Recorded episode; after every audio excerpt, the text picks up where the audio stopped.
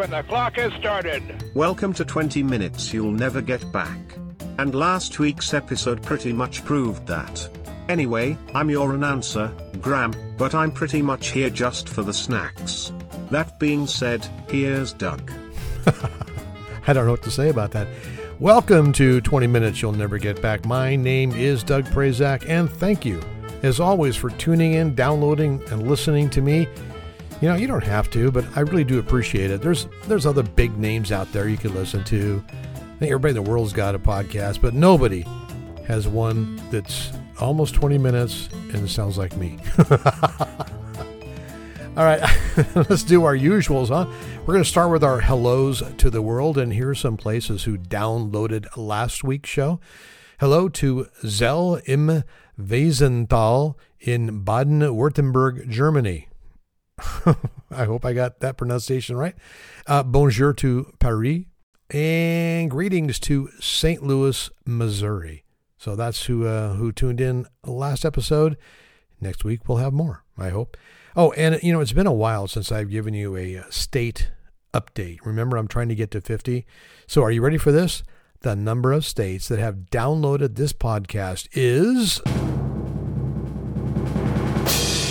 48. North Dakota finally got on board. So the two I'm missing are Montana, which I'm just never going to get them. And now my current target, my goal, the one I spend every waking hour wishing they'd listen, Rhode Island.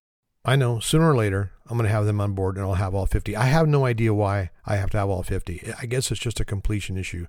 So bear with me, but I will work to get all 50. But here's something you didn't know. Outside of the United States, this podcast, the one you're listening to, has been downloaded in 499 different cities in the rest of the world. So my sincere greetings and thanks to all of the international listeners. I love you guys. And lastly, you know, I'd love to hear from you, right? It's really easy. I never hear from anybody except, well, of course, Damien in Chile. You could just tell me your show sucks, or I think it's really funny, or think of something else, or why don't you cut it down to 15 minutes? It's really easy to reach out to me. Get a pencil. I'll wait. Okay, are you back? All right. Just write this down. Email me at Doug, D-O-U-G, at, you know, that little A with the circle thing, 20minutespodcast.com. Now that's the number 20, the word minutes with an S, podcast.com, 20minutespodcast.com. Anything. Just let me know somebody's out there. That's all I'm asking. Okay.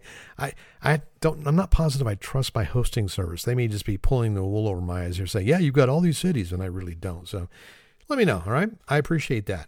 All right. Enough with that. Now, how did this episode fill my head this week? Because I know you love to know. Episode 84 came about based on my drive to Las Vegas a few weeks ago. The route basically travels across the high desert in California until it enters Nevada. Now, if you've ever traveled Highway 58 heading to Las Vegas, you've passed a highway sign. It's an exit sign for a place called Zzyzx. Now, we're going to talk about Zzyzx in a bit, but that little place has, without a doubt, one of the weirdest names. And that got me to wondering, each state must certainly have their own version of Zzyzx in their town listings. So you know what I had to do. That's right, research. Basically, so you didn't have to spend the time looking up these towns with weird names. So I have found weird towns in all 50 states, but I've narrowed it down because this is only a 20-minute show, all right? But now let me be up front. If I laugh at your town name, and let's be honest, you know I'm going to, don't take it personally. I'm not chuckling about you or the citizenry of your fair burbs. Remember, my state has Zzyzx, so I got no room to talk here, but I may chuckle just a bit at some of these names, and perhaps you will too. Okay, I'm going to go over my list of states here alphabetically. So if I skip over your state, you can breathe a sigh of relief that I didn't attack you. It's not attacking. It's lovingly jest, okay? All right, first up is Scratch Ankle, Alabama. I didn't get through the first one. Scratch Ankle, Alabama. Scratch Ankle got its name from the fact that locals, who were often seen by railroad workers scratching their ankles due to excessive mosquito bites. Doesn't get much more original than that, does it? All right, next up, the aforementioned Zzyzx, California. Now, here's a story on this one, right? A quack doctor, and that's not my nomenclature for him. This was the Medical Association called him this. This doctor named Curtis H. Springer and his wife claimed the land for Zzyzx by filling out a mining claim for 12,800 acres of public space in 1944.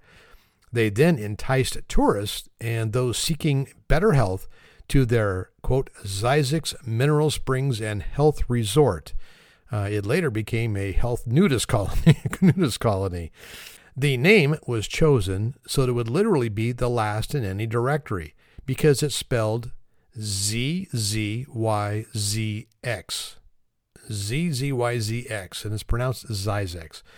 However, after running the business for 30 years, the federal government finally realized that Springer did not have a legitimate claim to the land and evicted him in 1974. He was also sent to jail for a short period of time for bogus health claims. I wonder why. Zzyzx is actually still there, but it's currently the site of the Desert Study Center, part of the University of California system. So that's Zzyzx, California. Next up is Climax, Georgia. Oh, my. Oh, calm down. It was founded in the 1880s. The tiny town of Climax, Georgia got its name from its location. It sits at the highest point on the railroad between Savannah and the Chattahoochee River. Climax, Georgia. Next up, you probably saw it on the Instagram thing. It's Slickpoo. Come on, Doug. You're not 10 years old. Slickpoo, Idaho. Slickpoo, Idaho is a parcel of real estate that barely qualifies as a town, but it was once a bustling village. It was originally the site of a Catholic mission, and it was said to have been gifted to the missionaries by the landowner, Josiah Slickpoo. Poor Josiah. Again, now, if you live in any of these towns, I applaud you, but come on, you have to admit it, your town names are kind of funny. All right, the next town on my list here is Bugtussle, Kentucky. Now, the name of this little place on the Kentucky-Tennessee border is an homage to the local bug population. The town's oldest residents say that when workers helped out during the harvest, they would sleep in barns on hay that was infested with doodle bugs. I swear to God, I did not believe doodle bugs were real, but apparently they are. Legend has it that the workers claimed that the bugs grew big enough to tussle for the prime napping spots. I remember Bugtussle from watching Beverly Hillbillies in 1967. Don't judge. All right, the next name on my list, we're jumping to Maine. Burnt Porcupine, Maine. This place is located near Bar Harbor and the Acadia National Park. There's no mention how the town got its name, but, you know, well, burnt porcupine. you can connect the dots. All right, the next state is Montana. That's right. They don't listen, so I'm not even going to talk about you. Forget it, Montana. All right, keep it together, okay? The next town is Peepee, Ohio. P-E-E-P-E-E. Yeah, just like it sounds. Peepee, Ohio. It's one of the few townships around Lake White. This was named after the Peepee Creek, and that took its name from a settler. So it seems that Peter Patrick unwittingly established the township and the creek's name when in 1785 he carved his initials Peepee on a tree by the creek, and now the town goes by Peepee. Time for another risque one. Intercourse, Pennsylvania. That's right. Several theories range from it being named due to a crossing intersections or as a symbolism of social interaction and faith. Either way, this town features some of the most stolen signs in the country due to its unique name. The next state on my list would be Rhode Island. Yeah, you're getting the Montana treatment. Difficult, Tennessee. Now, the most prevalent theory on how Difficult got its name is this. When town residents applied for a post office with a different name, the Postal Service responded, quote, "Your name is difficult," referring to either the pronunciation, the spelling, or the handwriting on the application. Residents took the letter as an order and accepted the name as difficult. Your name is difficult. The mind reels on this next one. Humptulips, Washington. Why can I not get through these things? Humptulips, Washington. It's known for its unusual name, which comes from a local Native American word meaning hard to pole. That unto itself. Oh, God. The phrase is a reference to a nearby Humptulips River, which Native Americans used to canoe by propelling themselves along with poles. Humptulips means hard to pole. And lastly, but not for the show, don't get excited here, 10 Sleep, Wyoming. Turns out there was an old Sioux camp on the Platte River near Casper and another one in Bridger, Montana on Clark's Fork River. Halfway between these two camps is 10 Sleep. The indigenous people came up with this name because it took 10 sleeps to get to each of these camps from this in-between point. Okay, this would be the spot where I would take a break, but you know what? I'm not going to.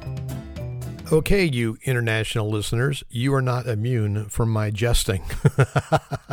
I'm sure your towns are just lovely, but just like the United States, y'all have some really weird sounding names, okay? So let's get to the international unusual city names. Now, granted, some things may be lost in translation or pronunciation, because God knows I can't pronounce some of these things. But when you write them out, they're just kind of odd and, frankly, funny. The first one up, for example, is Rotten Egg, Austria. I suppose it could be Rotten Egg, but it's spelled Rotten Egg, Austria. Now, it's famed for the quality of its fresh air and 360-degree views of the mountainous terrain, and there's nothing rotten about this refreshing Austrian destination. So there, see? It's a beautiful place. It's just called Rotten Egg, Austria. Next up is Nasty in Hertfordshire in the UK. Nasty is described as a chocolate box village in leafy Hertfordshire, with a rolling hills, bountiful wildlife, and thatched cottages. Nearby is a raspberry farm where visitors can pick their own punnet of raspberries. Nasty raspberries. Staying in England, next up is Ugly. Ugly in Bishop's Stortford in the UK. It's only a short distance away from the town of Nasty. It's a charming village in the civil parish of Uttlesford, Essex, where various churches and traditional architecture await visitors. See, it's beautiful, but it's just ugly. You know, as if Nasty and Ugly weren't enough for you, how about Dull, Scotland? At least the Scots have a sense of humor about being called dull. The village is actually paired with Boring, Oregon. I guess that means it's their sister city. Located in the Scottish Highlands, this town couldn't possibly be as lame as its name. Travel literature. Next, we're going to go to Austria and nameless Austria. That's a village there that has no name because nameless literally means nameless. Next, we're going to go to Italy with Bastardo. That sounds great, doesn't it? Bastardo. Here's one where the meaning is actually similar in English, as the Italian town means illegitimate. The town is located in Umbria and got its name from Osteria Del Bastardo, or the Bastard's Inn, in the 17th century. I am not going to be able to pronounce this properly, but I will do my best. It's Geberte, G-E-B-E-R-G-T-E, Geberte in the Netherlands. Now, the meaning of Geberte is mountain range, which sounds completely reasonable, unless you realize that the tallest spot in the Netherlands is a 1,000-foot hill called Valserberg. All right, how about this one? Middelfart, Denmark. Clearly, we've reached a totally immature section of this show. Middelfart gets its name from the Old Danish, and it means middle way. Middelfart was the hub for whale hunters from the Middle Ages until the end of the 19th century. How many times can I say Middelfart in one podcast? And hey, in Australia, you're not immune either. There is a place in Tasmania called Nowhere. This small community of farms in Tasmania is gathered along Nowhere Else Road. The name comes from the original road that ended up in the farmer's paddock and presumably went nowhere else. Today, however, you can continue 6 kilometers down Nowhere Else Road and you'll arrive at Promised Land. Now, I actually have been to this next one. I've been here, and I didn't believe it when my friend said, this is where we're going to go. It's Woolloomooloo. Woolloomooloo. Woolloomooloo.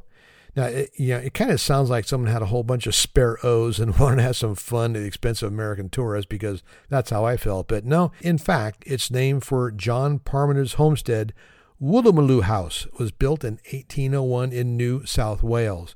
Palmer may have cobbled the name from different Aboriginal words, though it could be derived from Wallabalmala, Wallabalmala, which means young black kangaroo.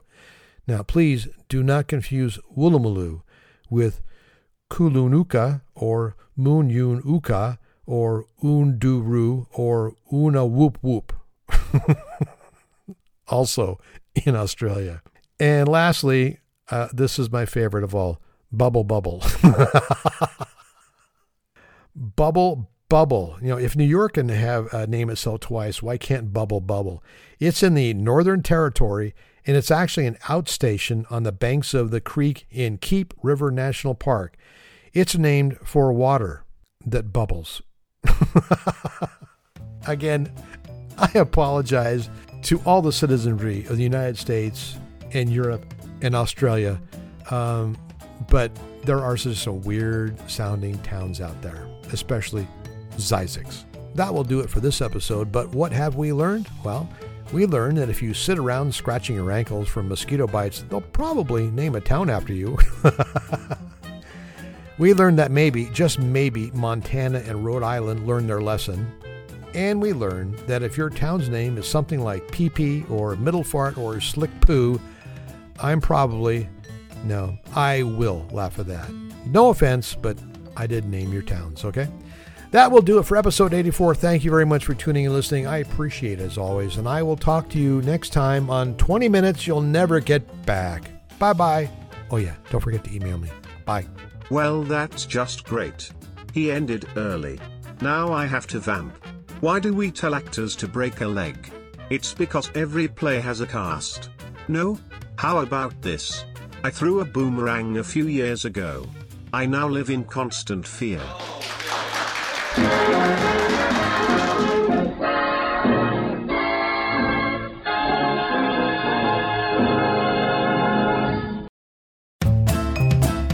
Hi, it's me again, Doug. I want to take up a couple more seconds of your time just to remind you, if you want to stay informed of when the next podcast is posted, all you need to do is sign up at on that Instagram machine.